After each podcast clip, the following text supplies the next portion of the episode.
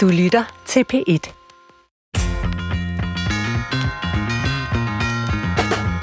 I dag skal du med på en ridetur. Vi skal ride Svend Brinkmanns helt store kæphest, Diagnosesamfundet. Og vi spørger, hvorfor render så mange danskere rundt med en psykisk diagnose? Jeg hedder Christoffer Heide Højer og er tilrettelægger. Altså for det første er det vigtigt at slå fast, at når jeg og andre har været kritiske og måske også skeptiske, så er det ikke over for det forhold, at der findes diagnoser. Okay, mm-hmm. Men hvad er det så, du synes, der er helt galt, når vi taler om diagnoser? Man kan godt være kritisk over for den ekspansion, der er sket. Vi kan ikke længere have tiltro til psykiatrien og dem, der bruger det her system, når de bare skaber nye diagnoser hele tiden. Så man ender med potentielt en situation, hvor vi næsten kun kan forstå menneskelig lidelse, hvorfor mennesker har det svært, gennem sådan et diagnostisk filter. Og det vil jeg mene var en reduktion i vores mm. forståelse af, hvad mennesker er for nogle væsener. Og der er grund til at være bekymret. Svend skal selvfølgelig ikke have lov at sidde helt alene og bare udbrede sin kritik om diagnosesamfundet. Vi har inviteret en af hans kolleger, Bo Møhl, som er professor emeritus i klinisk psykologi ved Aalborg Universitet. Og han ved noget meget mere interessant. Han ved, hvordan vi bliver syge. For den udvikling, at vi bliver mere og mere individualiseret og konkurrencemindet osv., er destruktiv for langt de fleste mennesker. Vi har altså to spor, vi skal forfølge i dag. Hvorfor får så mange en psykisk diagnose? Og hvordan er det egentlig, et menneske bliver sygt i hovedet? Hvad er det, der er på spil, når vi udvikler en psykisk lidelse? Så frem for at spørge hele tiden, hvad er der galt med dig? Hvad er der galt med dig? Hvor mange symptomer har du? Så skal vi spørge, hvad er der sket med dig? Hvilke miljøer har du været en del af? Hvad har du været udsat for i dit liv? Velkommen til andet afsnit af Psykologi for alle i Brinkmanns Brix. Har du ikke hørt det første afsnit, så gå tilbage og hør det i D R Lyd, men det er bestemt ikke et adgangskrav for at være med i dag.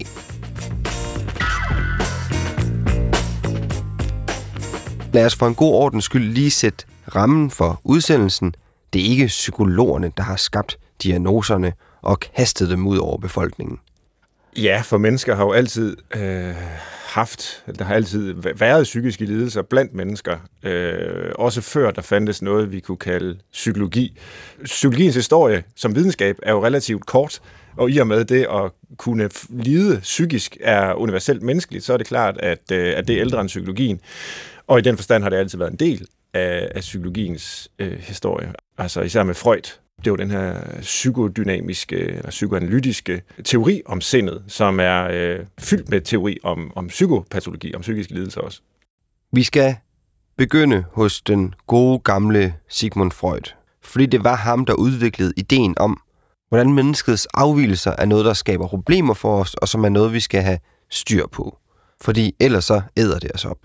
Måske fordi Freud var læge, så var han enormt optaget af afvigelserne og det unormale. Altså indsatsen imod øh, psykiske afvigelser. Øh, så øh, på det tidspunkt begyndte man at tale om, om analyse af mennesker. Der var man interesseret i at forstå øh, mennesket som en enhed, forstå det ubevidstes betydning for de symptomer, som man så øh, udvikler. Altså hvert enkelt individ har på en eller anden måde nogle tilbøjeligheder til den ene eller den anden side. Og hvis du bliver neurotisk, hvis du bliver deprimeret, så vil der være nogle symptomer.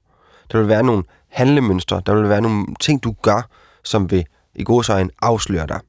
Freuds idé var så, at gennem samtalen, gennem terapien, så kunne du faktisk få styr på det igen. Og den, den primære idé hos Freud var, at vi bruger øh, de, den fortrængte del af vores, øh, vores ubevidste, manifesterer sig altså som symptomer. Øh, det, kan være, det kan være tvangshandlinger, det kan være angst. Øh, og når vi så får indblik i det ubevidste, den ubevidste faktor bagved det, øh, så bliver vi i stand til, at når jeget overtager en, en, en større del af, af individets, øh, den bevidste del af, af personligheden af individets adfærd, øh, så forsvinder øh, symptomerne. Det er jo genialt. Jeget kan få styr på sig selv. Jeget kan kontrollere tilbøjelighederne. Symptomerne vil over tid forsvinde. Og på den måde, så vil der jo ikke være nogen problemer. Der er dog et stort problem, og det er, at når man begynder at måle på effekten af den samtaleterapi, psykoterapi, som Freud udfører, så er det ikke, fordi den lige virker hver gang. Man gjorde ikke opgjorde ikke resultatet eller succesraten af de tidlige analyser. Det, det var først op i fyrrerne, man begyndte på det. Altså den videnskabelige metodik var ikke udviklet på det tidspunkt. Det var mere, hmm, fik folk det bedre, så var det fint. Og der var nogen, der fik det bedre, der var sandelig også nogen, der, der ikke fik det bedre. Og øh, den tilgang bruger vi ikke i dag. Altså vi har en anden forståelse af det i dag. Øh, men men det, var, det var det, der var centralt dengang. Før vi går videre, så kunne jeg godt lige tænke mig også at høre, hvad det normale menneske var, fordi det kan måske sige endnu mere om, hvad det syge faktisk var. Det normale menneske var jo også forskelligt fra det menneske, vi ser i dag. Altså, vi, vi så mennesker med, og Freud så mennesker med en overdreven samvittighed, altså skyldfølelse over for eksempel seksuelle tanker eller masturbation, altså onani for eksempel.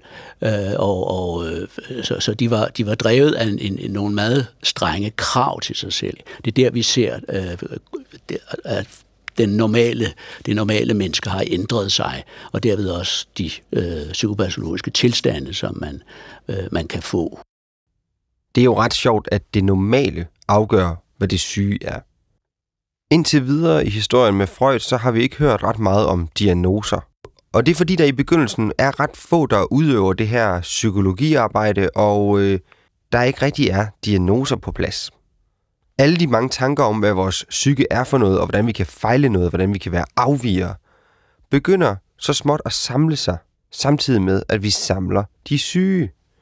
Man har jo talt om, om normalitet og afvigelse med nogle andre ord øh, i, i flere århundreder, men, men sådan en systematisk indsamling af, hvad der er afvigende, hvad der er sygt, øh, og hvad der er normalt, øh, havde man først grundlag for, da man byggede de store institutioner, hvor man så havde øh, mennesker indlagt, og ofte meget lang tid. Nogen levede det hele deres liv, øh, dengang vi taler det om slutningen af attenhundredetallet. Øh, der kunne man så registrere, hvordan folk, øh, hvordan folk havde det, hvad det var for nogle symptomer eller tilstande, de, øh, de kom med.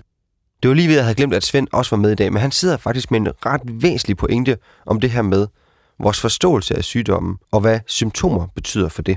Der er måske noget, jeg gerne vil indskyde her, og det er så også i forbindelse med, hvad jeg nævnte før, at Freud altså var læge, han var neurolog, øh, og på sin vis med den sygdomsopfattelse, som Bo øh, fortæller om her, Øh, arbejdet i et lægevidenskabeligt spor, ikke? Altså der er ligesom øh, sygdommen eller det patologiske sind, som er øh, i det ubevidste, der er nogle konflikter der, der er noget fortrængning, og så er der det levede liv, det manifeste, øh, mm. det som vi vil kalde symptomer, men øh, hele den her f- distinktion mellem øh, det, øh, sygdommen og øh, symptomerne øh, genfindes jo i, i den almindelige lægevidenskab, ikke? Altså du kan have en svulst, uden der er symptomer på den, Og, og så kan den vokse og gro, og så kan det være for sent, at symptomerne kommer, og så opdager man det for sent.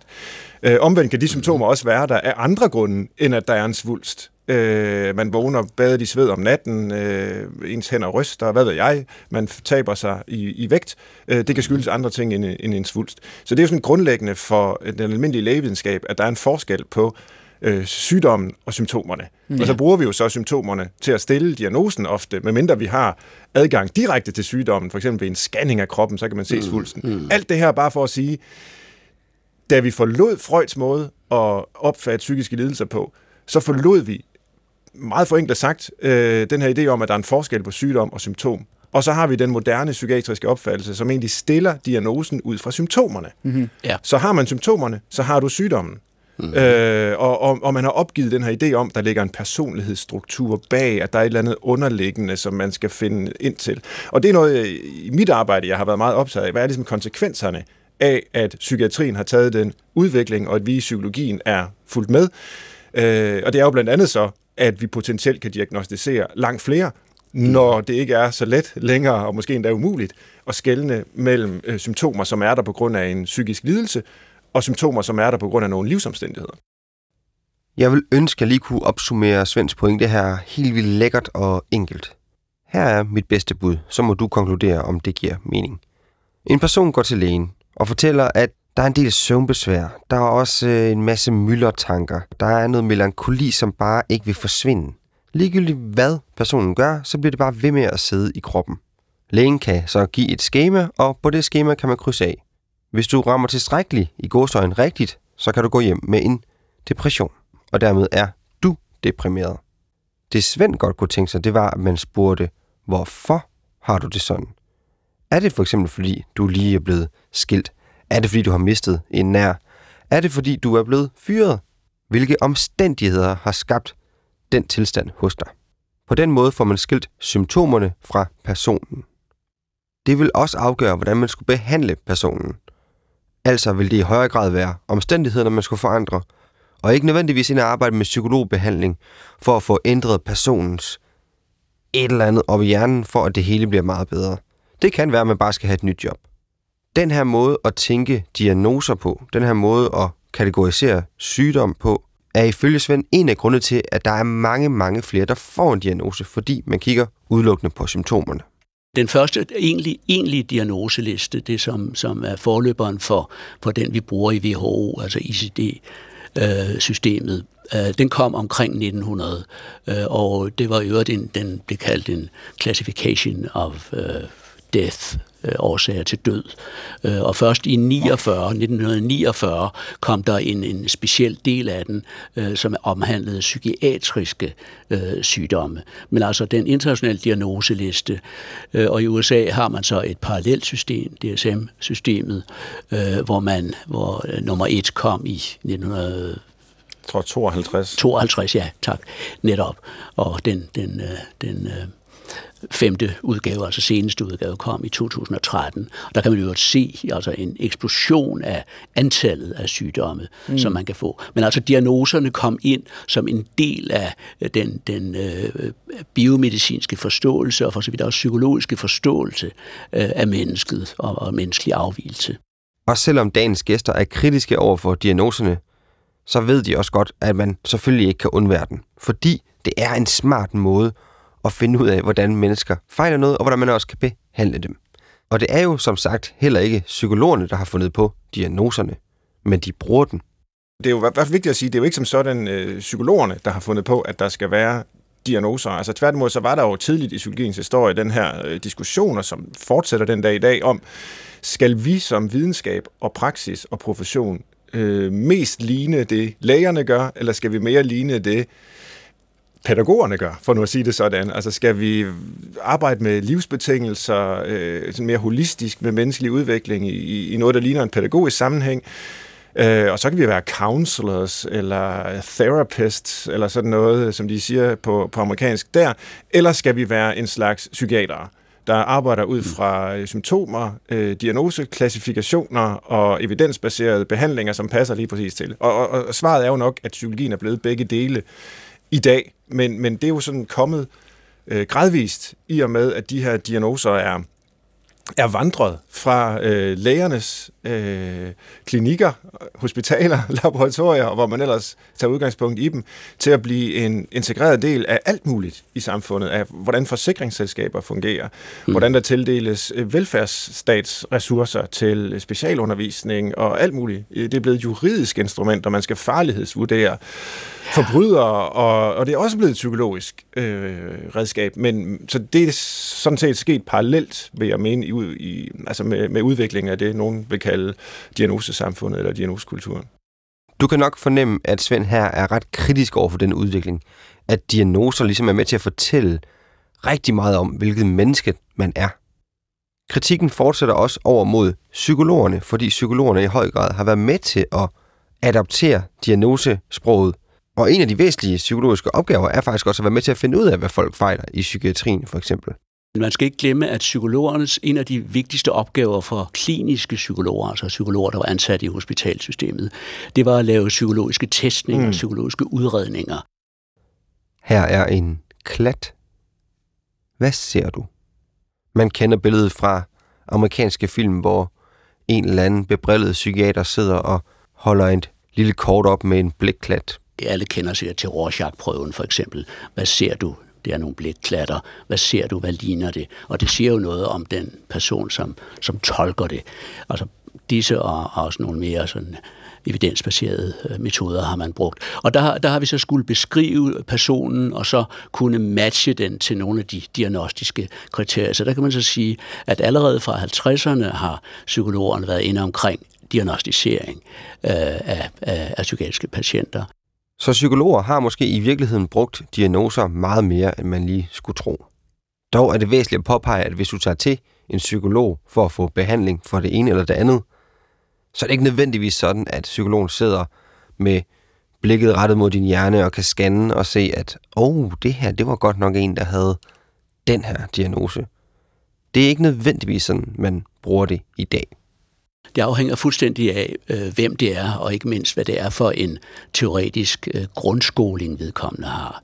Hvis du taler med en eksistentiel psykolog, så vil vedkommende ikke bruge særlig mange tanker på, hvad fejler, hvilken diagnose skal vedkommende have. Men hvis du kommer ind til en kognitiv psykolog, øh, som arbejder kognitivt adfærdsterapeutisk, så vil vedkommende meget hurtigt tænke, hmm, hvad er det for en diagnose, vi arbejder hen imod. Og det var jo, altså det, det er nogle af dem, som arbejder ud fra en, øh, en biomedicinsk model. Altså der er et eller andet, der er galt inde i personens hoved, og, og det handler om at, at bruge nogle psykologiske metoder, så man hurtigst muligt kan behandle det eller kompensere for det på en eller anden måde. Det er to helt forskellige tilgange. Nu har vi været omkring, hvordan diagnoserne er kommet ind i psykologien, og hvordan psykologerne bruger dem, og også hvordan der ligesom er en eller anden form for inflation i, hvem der kan få den. Symptomerne afgør i høj grad, om du får en psykisk diagnose. Men der er et spor, som vi ikke har fået udfoldet, og som jeg synes er sindssygt interessant. Hvordan er det, vi bliver syge? Lad os lige parkere diagnoserne og alt det her med, at vi er for mange, der får den. Hvad er det inde i vores menneskesind, inde i vores psyke, der på en eller anden måde gør, at vi udvikler symptomer, som gør menneskelivet virkelig, virkelig lidelsesfuldt? Og det er en kæmpe diskussion. Og der findes naturligvis mange forskellige svar på det. Er du sådan biologisk psykiater, så siger man, jamen du har en depression, fordi du har en forstyrret omsætning af serotonin i hjernen. Det er det. Hvis du er mere psykologisk orienteret, så siger du, jamen du øh, har en depression, fordi du har, øh, du har haft nogle tab øh, i dit liv, og du har en sårbarhed over for tab. Og det manifesterer sig så inde i hjernen ved forstyrret omsætning af serotonin. Så det er et spørgsmål om, hvad er årsagen til det her? Biologen siger, at årsagen ligger i den forstyrrede omsætning af serotonin, hvorimod den psykologiske tilgang siger, nej, der er nogle ydre hændelser, som har gjort det. Så der, der er to forskellige måde at se det på. Nu sagde jeg også sårbarhed, fordi noget af det, som er karakteristisk for øh, den, de, moderne, den moderne, de moderne lidelser, vi har. I husker, jeg refererede til Freud, det var en anden slags mennesker, mere sådan tvangsprægede og neurotiske, men dem vi ser i dag er nogen, som har nogle tidlige skader og tilknytningsforstyrrelser, altså det tidlige samspil med en, en, en, en mere eller mindre omsorgsfuld morfigur, øh, ligger simpelthen grunden øh, for både vores selvforståelse, vores evne til at udtrykke os, det er det, der hedder mentalisere, øh, og vores, vores evne til at indgå i, i relationer til andre, og i øvrigt er det også påvist, at det former vores hjerne, altså rent fysiologisk, det påvirker den fysiologiske udvikling af vores hjerne, den tilknytningsstil, vi har. Så den tilknytningsstil spiller en stor rolle for udviklingen af øh, psykiatriske, øh, psykiske lidelser, og er du dårligt tilknyttet, så er risikoen meget, meget, meget større. Der er altså en række forudsætninger, en række grundvilkår i et hvert menneske, der afgør, om man er mere eller mindre disponeret for at udvikle en psykisk sygdom. Spørgsmålet er så, hvad er det, der skal til, for at det sker? Hvilken knap skal der trykkes på? Det er det, man kalder en sårbarhedsstressmodel, som er en sygdomsmodel. At du har den sårbarhed, en forstyrret, en dårlig, utryg tilknytning til din primære øh, omsorgsperson, altså en mor og en farfigur. Hvis du har den sårbarhed, og så oplever for eksempel tab af en, en nær pårørende senere, så får du reaktiveret denne øh, utryghed eller tabsoplevelse, som du har haft i forhold til din, til din primære omsorgsperson. Øh, og så kan du reagere med, med depression. Hmm. Og det er også, når det nu er sagt, altså der er en, en, en psykologisk sårbarhed, men du kan også have en, en rent biologisk sårbarhed, altså at du har øh, en, en, en genetisk, en genetisk øh, tilstand, eller at du har nogle gener, som gør, at du lettere reagerer med depression eller angst. Hvis du har noget i familien, så øh, skal der ikke så meget til. Så det er både en psykologisk, men altså også en biologisk sårbarhed, du kan have. De biologiske spor kommer vi ikke til at runde ret meget i dag, fordi hverken Bo eller Svend er store eksperter i det område. Det skal dog lige siges, at der er en stor forhåbning på området, fordi man på en eller anden måde håber, at man lige kan finde det der sted i hjernen, det der stof, der mangler, der er et eller andet, vi bare lige skal rykke på plads. Måske det er et gen, der skal fjernes, eller whatever. Lykkepillen, kunne vi kalde det. Drømmen om et menneskeliv uden lidelse. Christoffer, det, det er noget nyt, det der uh, interessen for at finde ud af, hvor sidder den der sygdom. Det er jo inspireret mm. af hele den biomedicinske tilgang til mennesket, hvor man øh, altså med den medicinske model tænker, der må være et eller andet galt inde i, i, i essensen, inde i hovedet. Det må være et gen, der sidder forkert. Ja, præcis. Eller en, nogle transmitterstoffer, som ikke fungerer, som de gør. Nu vil jeg godt lige tilbage til det her med, er der noget om den der snak, at vores frihed, alle vores muligheder, faktisk gør, at vi på en eller anden måde kan blive syge af det. Det ville jo være oplagt at pege på stress øh, i dag, øh, hvor folk øh, har store ambitioner og prøver at løbe meget, meget hurtigt for at nå det hele og gå så ned med, med stress, som vi også ser blandt nogle af vores politikere. Øh, så, så det kan være en, en, en faktor, og det er jo en meget... hvad skal man sige, vigtig faktor, at jeg ikke kan leve op til det, som jeg gerne ville, eller jeg bliver, øh, jeg bliver udmattet, jeg bliver udbrændt, øh, stressfaktoren. Øh, og det kan, det kan så resultere i, at jeg så udvikler en, øh, en forstyrrelse eller en lidelse, eller at jeg oplever en voldsom, dramatisk hændelse, øh, som så skaber nogle reaktioner, øh, som kan gå over. Man taler om en, en, en, en, en, en, øh, altså en en traumatisk øh, øh, hændelse, som kan, kan give en, en, en, øh, øh, en umiddelbar reaktion. Men det kan også blive mere vedvarende at være posttraumatisk stressforstyrrelse, for eksempel. Øh, men man kan også se, og nu skal jeg nok stoppe mine lidt usystematiske eksempler, men man kan også se, at nogen øh, kan få en psykisk sygdom øh, ved for eksempel øh, efter at have røget hash, efter at have taget stoffer. Øh, det er ikke så usædvanligt, at man ser mennesker og yngre mennesker med skizofreni, at de har fået fået den aktiveret øh, efter at have røget hash. Og det er ikke det samme som, at alle, der ryger hash, øh, kan få skizofreni, men har man dispositionen, har man sårbarheden, så kan det være en, en uh, trigger. Nu er det ikke så længe siden, at jeg selv blev forælder. Når jeg hører det her, så tænker jeg, lad os da komme af med stress, lad os bandlyse hash, lad os fjerne alt, der kan være en trigger for de unge mennesker, og for de voksne selvfølgelig også. Lad os få det ud af vores systemer, så kan vi opnå det, vi alle sammen drømmer om. Et liv uden farlige tanker.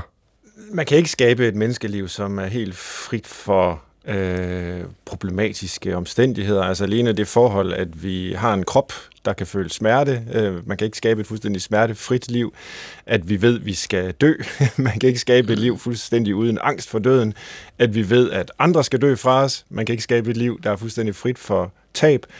Det er eksistentielle øh, grundvilkår, men vi kan jo godt gøre mere for at skabe et liv med nogle rammer, øh, sociale rammer, omstændigheder, institutioner, skolesystemer, normeringer, eller hvad vi nu kan gribe fat i, der i højere grad øh, modvirker, at der opstår de her øh, psykiske lidelser. Altså det ligger jo i den model, som, mm. som Bo er inde på her, ikke? Altså sårbarhedsstressmodellen hedder den jo simpelthen, eller diatesestressmodellen, at det er en eller anden stresser i, i, i miljøet, som kan være med til at udløse de her øh, sårbarheder eller dispositioner, man kan have i varierende grad. Altså vi er jo alle sammen sårbare, men nogen er det jo mere end andre, øh, som Bo siger, i kraft af noget biologisk eller i kraft af noget psykologisk. Og det, der er interessant ved den her model, det er jo, at den sådan set øh, lokaliserer den psykiske lidelse i en relation ja. mellem noget, personen selv bringer med sig ind i verden, og noget, verden udsætter personen for.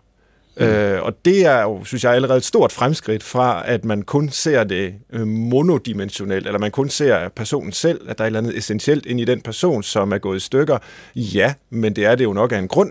Eller at man bare siger, jamen al psykisk lidelse, det er bare sådan noget socialt konstrueret noget herude, der slet ikke har noget med den enkelte at gøre. Altså begge modeller er øh, forkerte, fordi de er forenklede, øh, og vi har brug for den her relationelle forståelse af, at psykisk lidelse opstår i en relation mellem en person og et miljø.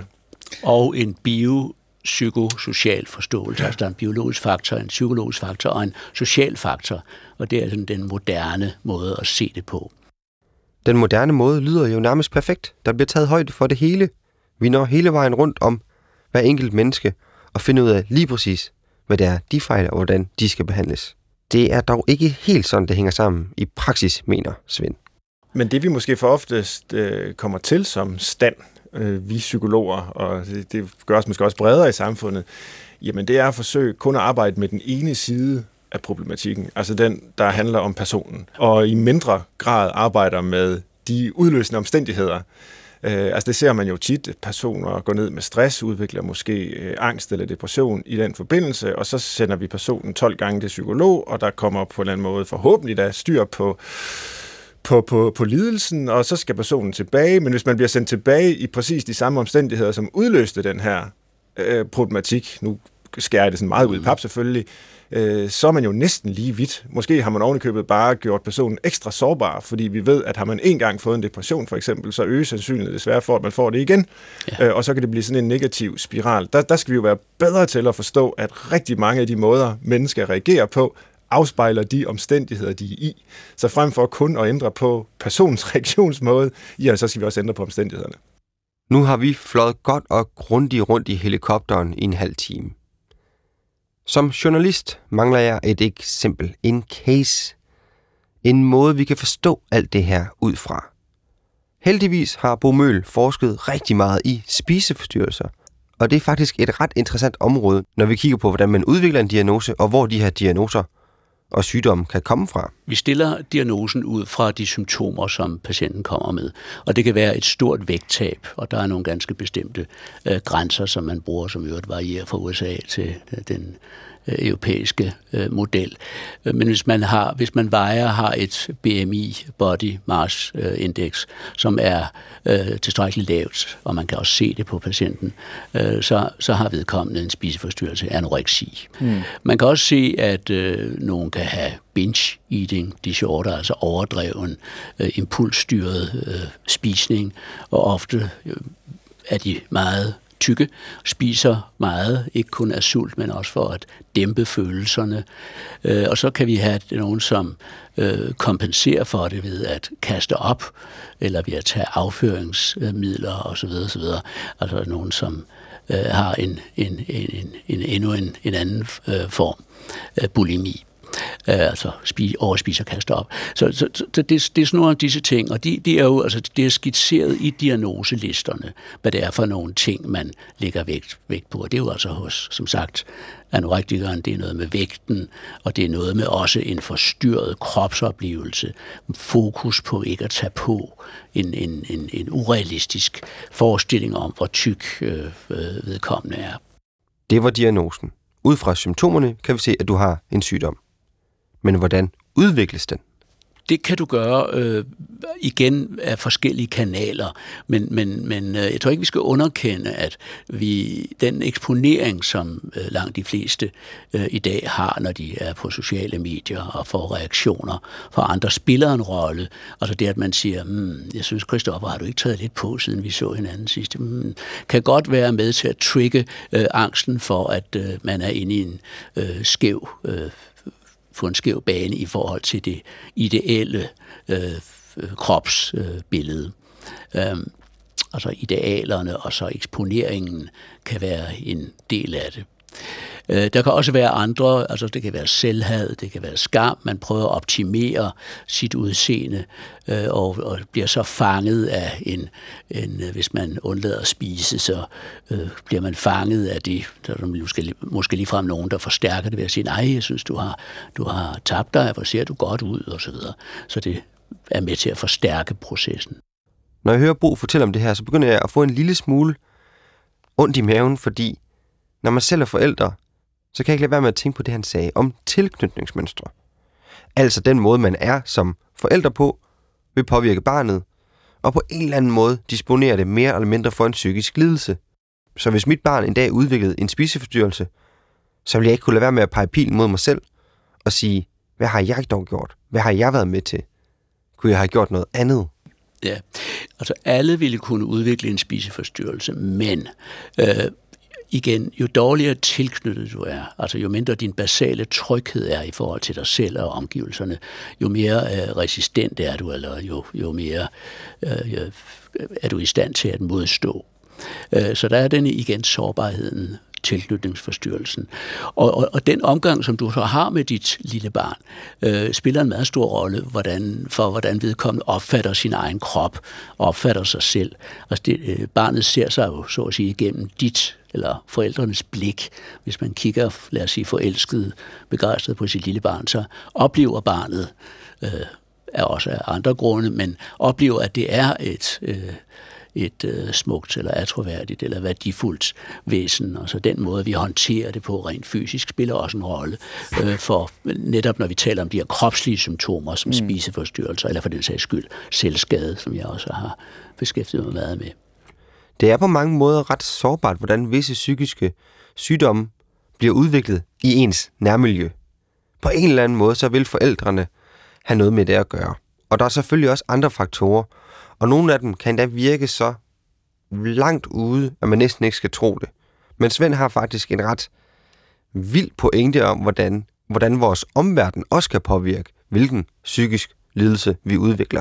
Der er måske en ekstra dimension, som jeg sådan lidt tøvende nævner her, fordi den er meget vanskelig at, at tale om, sådan set, men som skyldes de kulturelle Det kulturelle repertoire, hvis man kan kalde det det, som findes med hensyn til, hvordan man kan udleve øh, oplevet lidelse. Mm-hmm. Øh, sådan noget som anoreksi for eksempel. Øh, der er eksempler tilbage i historien, altså helgener og altså hellige personer, der sultede sig osv., som måske ville opfylde kriterierne for anoreksi, hvis de gjorde det i dag. Men, men, men, men ellers må man også sige, det er, der er nogle antropologer, der taler om ikke-smitsomme sygdomme, der alligevel smitter. Ja. Øh, og, og det kunne anoreksi måske godt være et eksempel på, og det er overhovedet ikke for at negligere problemet, eller sige, at nej, det er bare nej, nej. noget, folk lader som om, at de bare mm. faker. Det gør de bestemt ikke, og det er en farlig og, og forfærdelig sygdom. Men, men måske kan man kun have den sygdom i en kultur, der har det på sit repertoire, om jeg så må sige, at det er en måde at udleve sin lidelse på, hvor man måske kan blive inspireret øh, ubevidst af, hvad man ser på tv eller i modemagasiner eller sådan noget. Øh, jeg læste for nogle år siden en meget spændende sådan case-studie af, øh, hvordan øh, anoreksi kom til den koreanske halvø. Mm-hmm. Øh, de kendte det ikke før i tiden, men gennem import af amerikanske tv-serier, der også handler om ikke bare, at man skal være tynd, men at man kan have anoreksi. Ja. Så blev det en form for epidemi blandt unge sydkoreanske kvinder, ja. at, at, at, at sulte sig på den måde. Ja. Og det synes jeg, det er både noget af det mest forfærdelige ved, ved psykiske lidelser, men også, kan man sige, svært og fascinerende det her med, at det lyder helt forkert at sige, at der kan være mode i det, fordi det vækker nogle forkerte mm. associationer, men, men, men at de i hvert fald kan variere kulturelt og historisk. Men du har helt ret i at bruge ordet mode, øh, uanset mm. du peger også selv på det, måske ikke det. Jo, men det er mere, hvis det er en mode, så ja. kan man bare lade være at vælge ja. en anden mode, ja. og det er netop ja. pointen, det kan man ikke bare jo. Nej, nej. Men vi kan jo sige, at, for at ramme det ind, ja. det du peger på, at øh, anoreksi øh, kom til den vestlige verden, i forbind- altså i den store målestok, i forbindelse med, at sulten blev afskaffet. Mm.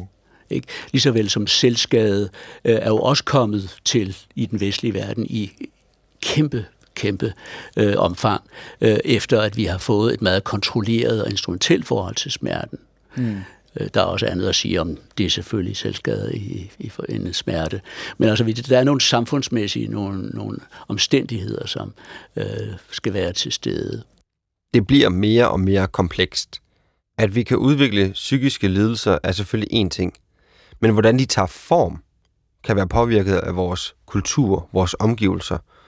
Hvordan vi lever som samfund. Det synes jeg er ret vildt. Og nu kan jeg så ikke lade være med lige at spørge ind til det her med modeluner inden for psykiske lidelser, fordi kunne de her unge koreanske piger, der udviklede spiseforstyrrelser, have endt med at fejle noget helt andet, hvis de var blevet udsat for en anden impuls, et andet kulturelt udtryk? Der kunne måske godt have været en anden lidelse, de kunne have i situationstegn, og det er meget vigtigt situationstegn, valgt. Altså det er jo ikke, fordi man vælger Nej. det, øh, bogstaveligt talt. Men, og, og I det, jeg, jeg siger her, der ligger jo egentlig bare, at ud over en måske biologisk prædisposition og en psykologisk, som Bo har været inde på, med tilknytning og relationen og det, øh, hele, hele den del, så, så ligger der også den sociologiske, eller mm. den øh, kulturelle, udenom alt det. Øh, I hvert fald for nogen af lidelsernes vedkommende. Der er givetvis også lidelser, som ligesom bare sætter sig igennem relativt uafhængigt af de her kulturelle repertoire, men, men der findes jo altså sådan, man kalder det nogle gange etnopsykiatriske mm. studier, af, hvordan sådan nogle lidelser kan opstå i bestemte nischer, øh, i bestemte kulturer, under bestemte historiske betingelser. Anoreksi kunne være et eksempel på det, men altså, der, der rundt omkring i verden har de jo sådan ret eksotiske øh, psykiske lidelser, som vi ikke kender heller i vores del af verden. Det kunne være, nu kan jeg ikke lige huske, hvad betegnelsen er for det, men øh, i, i nogle østasiatiske samfund øh, er det en relativt almindelig, øh, hvad kan man kalde det, vrangforestilling hos mænd, at deres øh, penis øh, skrumper. Ja. Og det gør den ikke. Altså, det, det, de tager fejl, men, mm. men de er bekymret for det, og tænker på det hele tiden, og må søge læge, og, og så videre. Og, og det er ikke et somatisk problem, de har. Det er en psykiatrisk. Ja. Men, men vi kender den ikke i vores del af verden. Det kunne vi måske have gjort, hvis den kulturelle import af, af de her repertoire, måder at, at lide på psykisk, var gået den anden vej. For alt det her, det ikke skal være nok, så er der faktisk endnu en faktor, der kan gøre det yderligere kompliceret, når man skal finde ud af, hvad mennesker fejler. Fordi når man i ret stort omfang baserer diagnosen på symptomerne, så vil der også være en masse krydsflader. Fordi symptomer er jo ens for ret mange psykiske sygdomme. For eksempel søvnbesvær er ret almindeligt, når du har en psykisk lidelse, men det kan dække over et utal af diagnoser. Komorbiditet kalder vi det. Og øh, det er jo kun under ideelle omstændigheder, at vi har en patient, som har kun én lidelse, depression. En anden lidelse, angst. En tredje lidelse, skizofreni, bare for at nævne. Hvorfor er det ideelt? Øh, det er fordi, det, det er de rene billeder. Det er de rene billeder, som vi kender fra diagnoselisterne. Men ofte kommer de med øh, en, en række forske- symptomer, som peger i forskellige retninger. Og man, vi skal jo ikke glemme, at, at diagnoser er jo, øh, er jo sociale konstruktioner. Det er nogle, lad os kalde det, etiketter, vi sætter på folk. Øh, og det er også sådan, at den måde, vi stiller diagnoser på, øh, det vi kalder politisk diagnosepraksis. Øh, der findes ni kriterier for at have en, en borderline personlighedsforstyrrelse, øh, og hvis du har fem ud af de ni, så har du borderline personlighedsforstyrrelse, så er det den diagnose, du passer, eller du får. Men vi skal tænke på, at, at, at der findes to hundrede og seksoghalvtreds forskellige måder, og det gør der, det der er regnet på, øh, at have en borderline personlighedsforstyrrelse. Fordi de, de lad os hvis I må drille dig lidt, Svend, de, de, de fem karakteristika, som Svend har, behøver ikke at være de samme som de fem karakteristika, som jeg har. Ikke? Så vi har borderline på forskellige måder. Og sådan kan vi se, at, at som sagt, et brækket ben at brækket ben, det er jo sådan let at identificere og diagnostisere, hvorimod det psykiske er langt mere kompliceret. Vi har mange faktorer, som, som, øh, som spiller ind. Nu er det måske efterhånden blevet lige lovligt mange ting, vi hiver med ind. Så lad os prøve at blive konkrete. Hvordan rent faktisk bliver du udredt? Hvordan rent faktisk får du en diagnose? Man laver et, et dybdegående interview med patienten, og kan måske også bruge nogle ratingskalaer, hvor vi kan identificere, at har man depression, så svarer man på den måde. Øh, og man kan have nogle depressionsspecifikke spørgsmål, som man stiller. Hvordan er din appetit? Hvordan er din søvn? Hvordan er din seksuelle lyst? Og så videre. Øh, og så vurderer vi, jamen, har patienten en depression, øh, depressionstilstand. Men det kan godt være, at patienten svarer ja til alt det, øh, og så fortæller patienten på vej ud af døren. Øh, jamen, i øvrigt så døde min, min mor i sidste måned, øh, og det glemte jeg lige at fortælle. Så alt det, som patienten fortæller, som ligner depression, kan jo så være en sorgreaktion. Sorg er jo ikke nogen diagnose. Så det er også et eksempel på, at vi skal have, som Svend var inde på før, vi skal også have baggrunden, kulturen, det hele det sociale perspektiv med for at forstå det. Nu synes jeg, at Svend skal få lov til at ride den kæphest godt og grundigt. Fordi vi har måske oven på den her lange gennemgang brug for at få kogt ned og få svar på, hvad er problemet egentlig?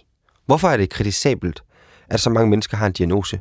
Fordi egentlig er det vel bare for at hjælpe folk og sørge for, at de kan få den rette behandling. Jo, altså for det første er det vigtigt at slå fast, at når jeg og andre har været kritiske, og måske også skeptiske, så er det ikke over for det forhold, at der findes diagnoser. Altså, jeg mener ikke, vi kan klare os uden mm. sygdomsklassifikationer, øh, klassifikationer af psykiske lidelser og forstyrrelser osv. Det, det er klart. Men man kan godt være kritisk over for den ekspansion, der er sket.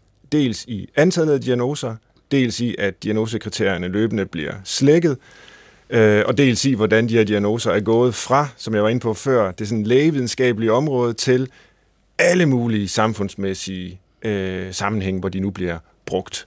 Øh, så man ender med potentielt en situation, hvor vi næsten kun kan forstå menneskelig lidelse, hvorfor mennesker har det svært, gennem sådan et diagnostisk filter. Og det vil jeg mene var en reduktion i vores mm. forståelse af, hvad mennesker er for nogle væsener. Og der er grund til at være bekymret, selvom vi selvfølgelig skal have diagnoserne øh, med os. Men jeg får...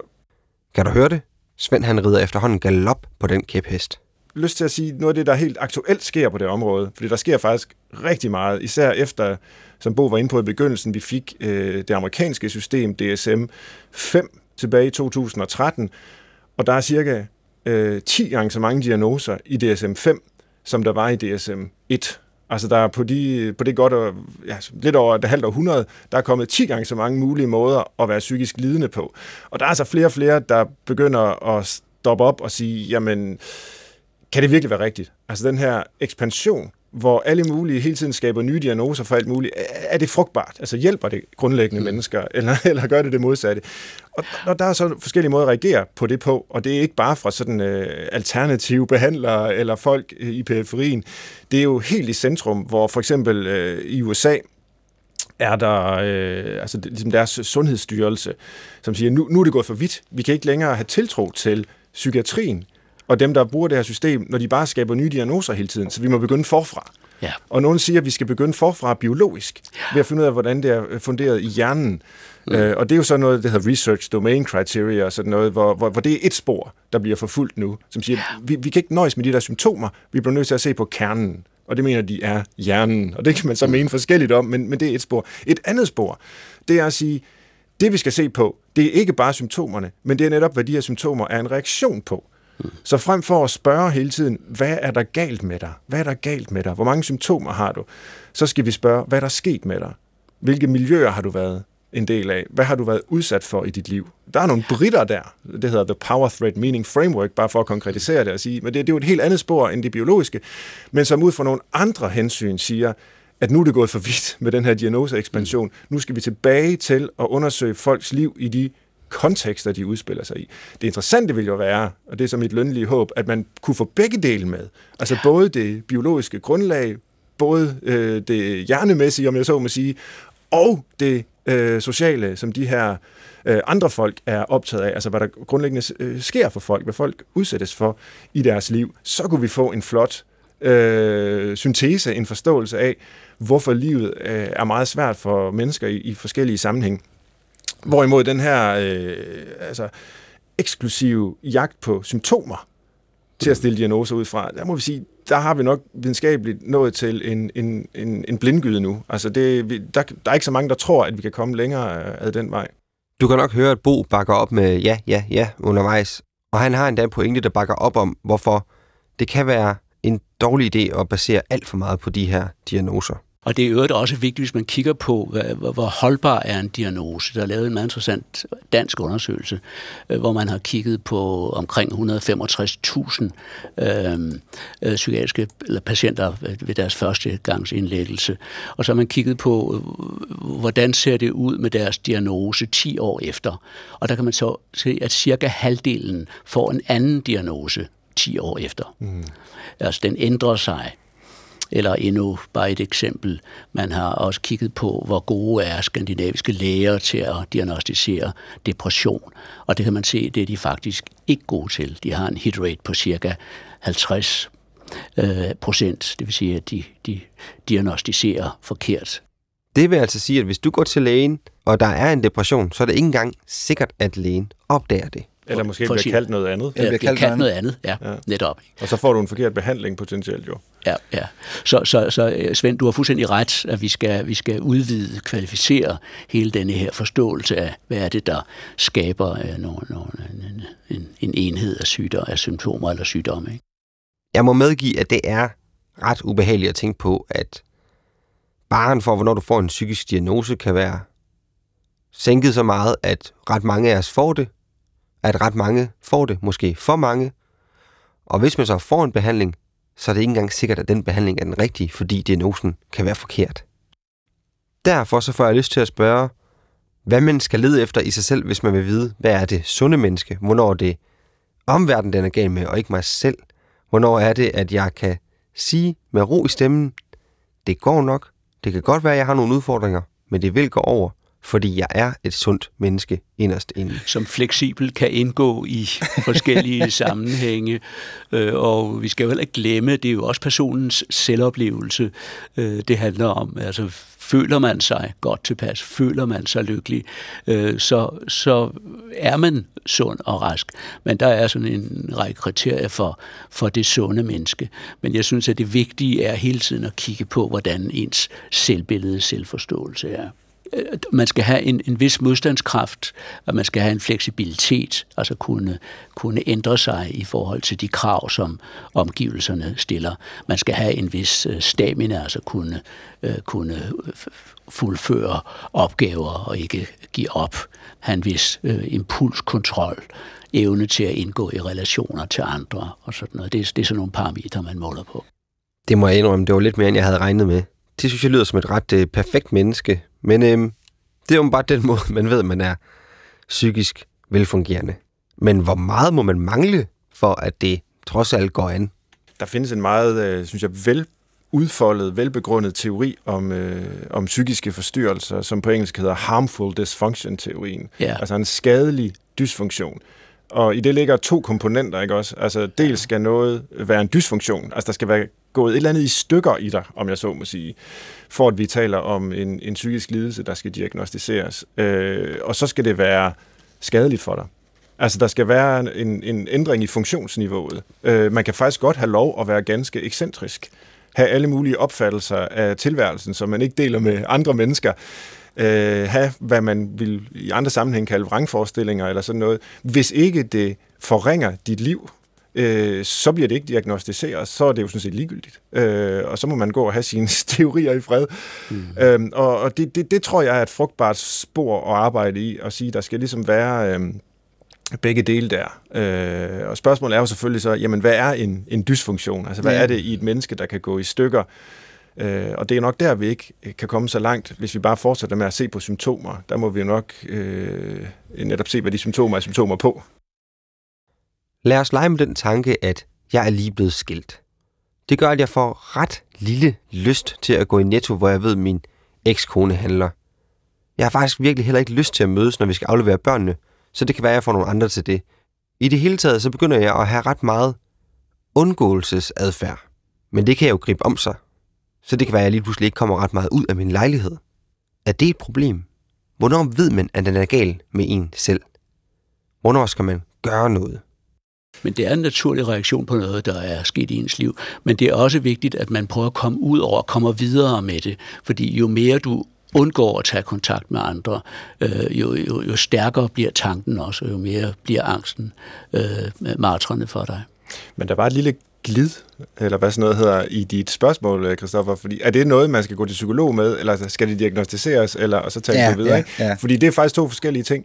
Ja. Folk øh, kan jo gå til psykolog, og bør måske gå til psykolog, det skal jeg ikke dømme om, men det er der nogen, der vil mene, med alt muligt, som ikke er diagnostiserbare psykiske lidelser, som ikke er psykiske forstyrrelser eller sygdomme. Det er måske netop i nogens øjne psykologiens opgave at tage hånd om de livsproblemer, folk oplever. Det kunne være, at den øh, ja, fobi, uden at sygeliggøre det alt for meget, dit eksempel der kunne, kunne indeholde over for en ekskone, øh, ville berettige til at gå til psykolog. Men om man skulle kalde det en psykisk forstyrrelse, ja. Altså at der var gået et eller andet så galt i dig, noget var så beskadiget i dit øh, evolutionært udviklede psykiske apparat, at det fordrede en diagnose, det tror jeg vil være meget diskutabelt. Altså der, der, der, der skal nok mere til. Hvis det nu blev en generelt, generel undgåelsesadfærd over for alle andre mennesker, eller alle mennesker i det hele taget, øh, så vil man jo sige, okay, her er noget, der er ud af trit med, hvordan mennesket som væsen bør være for at kunne leve et fuldt og helt liv. Fordi vi er sociale væsener, og hvis du ikke er i stand til at være social overhovedet, så er det nok rimeligt at sige, der kan stilles en diagnose, ikke? det er evolutionært. Der, der, der er vi flokdyr. Vi, vi ja. har relateret os til, til hinanden, og hvis det så går i stykker, øh, så kan det virke selvforstærkende. Man isolerer sig mere og mere, øh, og, og kommer, bliver, lukker, lukker sig selv mere og mere ind. Så det er vigtigt at få den brudt så hurtigt man kan, den onde cirkel.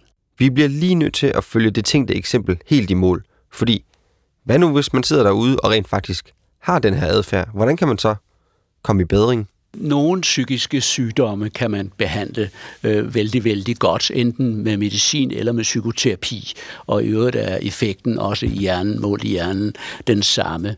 Men hvis vi holder os til det eksempel, som du havde før, Svend, du var inde på, altså denne fobi, som det godt kan være.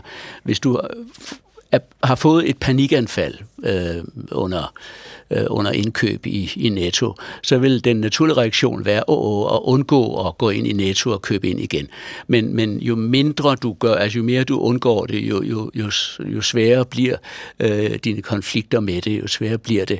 Og, og, og, og derfor handler det om, at du skal eksponeres for det, du er bange for. Og eksponering er øh, altså en måde at bringe dig ind på sporet igen, øh, og Og det, det er relativt let og ret hurtigt at behandle. Det er ikke så sjovt, fordi du skal overvinde en modstand, men, men, men det kan altså gøre ret hurtigt. Og så er der andre sygdomme, som er mere personlighedsintegreret, eller... Øh, eller Hvad kunne det være? Vi kan gerne have eksempler på. Øh, altså en personlighedsforstyrrelse, for eksempel, hvor du, hvor du øh, har en, en, en, et, et forstyrret mønster i forhold til andre mennesker, men det handler også om din egen øh, selvforståelse, som kan være, hvis du har nogle psykopatiske træk, mangler empati, mangler respekt for andre, så er det noget, som kan være meget, meget svært at behandle. Og ofte kan det også være, at du slet ikke er interesseret i at få det behandlet, men, men, men det er dine omgivelser i høj grad. Eller hvis du har en, en, en egentlig sindssygdom, skizofreni, øh, så er det også noget, som kan tage meget, meget lang tid. Og der er det vigtigt, at man så også sætter ind både biologisk, psykologisk og socialt og lave en, en uh, integreret behandling. Men det kan tage meget lang tid. Ja, så er der jo også alt det, der slet ikke øh, kan behandles, og som alligevel står i diagnose. Øh, listerne. Måske med rette, måske med urette. Det er noget, man øh, plejer at kalde udviklingsforstyrrelser. Mm-hmm. Øh, andre vil tale om neurodiversitet, at det er forskellige måder at være menneske på, som måske illegitimt bliver sygeliggjort, hvis man har det, der kaldes A D H D, eller hvis man har, hvad der kaldes øh, autisme. Mm. Øh, så er det jo ikke noget, man kan øh, komme af med, fordi det er ligesom en del af ens ja, væren i verden, og måske har det ovenikøbet haft nogle evolutionære fordele, at der øh, i menneskeheden har været nogen med de her træk, som så bare ikke passer så godt ind i nutidens samfund. Længere, vupti, så kommer det ind i diagnosesystemerne, og så kan det udredes, diagnostiseres, mm. men ikke behandles. Øh, jo, A D H D kan med medicin, men, men i hvert fald ikke autisme. Øh, og der, der, der er det måske noget helt andet, vi skal tænke i, nemlig at skabe rumlige, gavnlige, udviklende miljøer for mennesker, der har den her type neurodiversitet. Og det er jo så tilbage til min kæphest, ikke? Som, mm. som jeg rider gang på gang, at vi skal sørge for ikke kun at arbejde med øh, det enkelte menneske. Øh, det skal vi selvfølgelig også, og tage hensyn til det, men vi skal i høj grad også arbejde med de miljøer, de her mennesker øh, lever i. Og det tror jeg altså ikke, de her diagnoselister inviterer til i særlig høj grad. Nej, nej, nej. Her mod slutningen vil jeg godt forsøge at samle lidt op på pointerne både fra det første program og det andet program her i vores lille miniserie Psykologi for alle i Brinkmanns Brix. I første program var det psykologiseringen, at det her med det psykologiske har snedet sig ind alle steder i vores liv. Vi forholder os hele tiden til, hvordan vi selv har det, og om vi burde have det bedre. Individualiseringen har gjort, at vi hver især kun bærer ansvaret på vores egne skuldre, og det gør det meget utrygt. I dag har vi så hørt om, hvor nemt det er ud fra nogle symptomer at få en diagnose, og dermed er du syg. Din personlighed fejler noget, og det er så det, du på en eller anden måde skal arbejde med ind i dig selv, muligvis ved at gå til psykolog. Hele den her udvikling er jo skræmmende. Så nu får Bo det simple spørgsmål at svare på. Hvordan ændrer vi det? Jeg er glad for, at du spørger Bo om det, Christoffer, og ikke mig. Ja. Og der kan man sige, der er vi jo, så kan vi starte forfra, øh, der er vi derinde, hvor vi gerne vil have orden i det kaos, som, øh, som vi har svært ved at overskue, ved at lave nogle etiketter, nogle diagnoser, hvis ikke vi passer ind i det. Øh, men... Øh, Altså jeg tænker, og det er jo så den øh, store illusion, at vi skal arbejde på noget med fællesskab, og vi skal arbejde på noget med at øh, kunne tænke mere kollektivt. For den udvikling, som du har beskrevet så godt, Svend, i forskellige sammenhænge, øh, at, at vi bliver mere og mere individualiseret og konkurrencemindet osv., øh, er destruktiv for øh, langt de fleste mennesker. Øh, det er jo virkelig noget, der styrer vores liv, at vi skal optimere vores funktioner og være perfekte og konkurrere med hinanden. Så det handler om pludselig at skulle forstå verden på en anden måde. Det bør starte, efter min opfattelse, allerede nede i børneinstitutionerne eller i familierne, at vi har en, en gruppe følelse, en gruppe fornemmelse, en gruppe ansvar. Der kan vi måske godt være en lille smule optimistiske, synes jeg trods alt. Jeg er fuldstændig enig i alt, hvad Bo siger her. Det er meget, meget svært at ændre det, der næsten er blevet sådan eksistentielle grundvilkår på grund af den kultur, vi lever i. Men det, der er sket, siden jeg begyndte at læse psykologi i halvfemserne, hvor vi så lidt det biologiske som noget forkert, farligt, essentielt noget, og, og, og vi satte alt vores lid til det sociale og det kulturelle. Det er næsten blevet vendt om, mm. fordi nu er det sociale og kulturelle ikke længere som venligt. Hvorimod, der er mere og mere, der tyder på, at vores biologiske grundvæsen egentlig er øh, kooperativt, altså samarbejdende, altruistisk, mm. at vi sådan set er sociale væsener, der grundlæggende vil hinanden det godt, vi homo sapiens. Så der, man kan jo håbe, at der trods de måder, vi nogle gange indretter samfundet på, på dårlige, fordrejende måder, under det vil øh, være en biologi, mm. som sætter sig igennem, og som øh, ja, på en eller anden måde vil, øh, vil gøre, at vi får det godt igen. Ej, det, det lyder...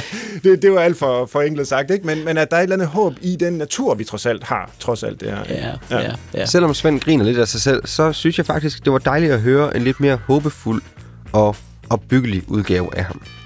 Jeg vil sige tusind tak til, til professor i klinisk psykologi ved Aalborg Universitet, emeritus Bo Møhl, og selvfølgelig også til Svend Brinkmann.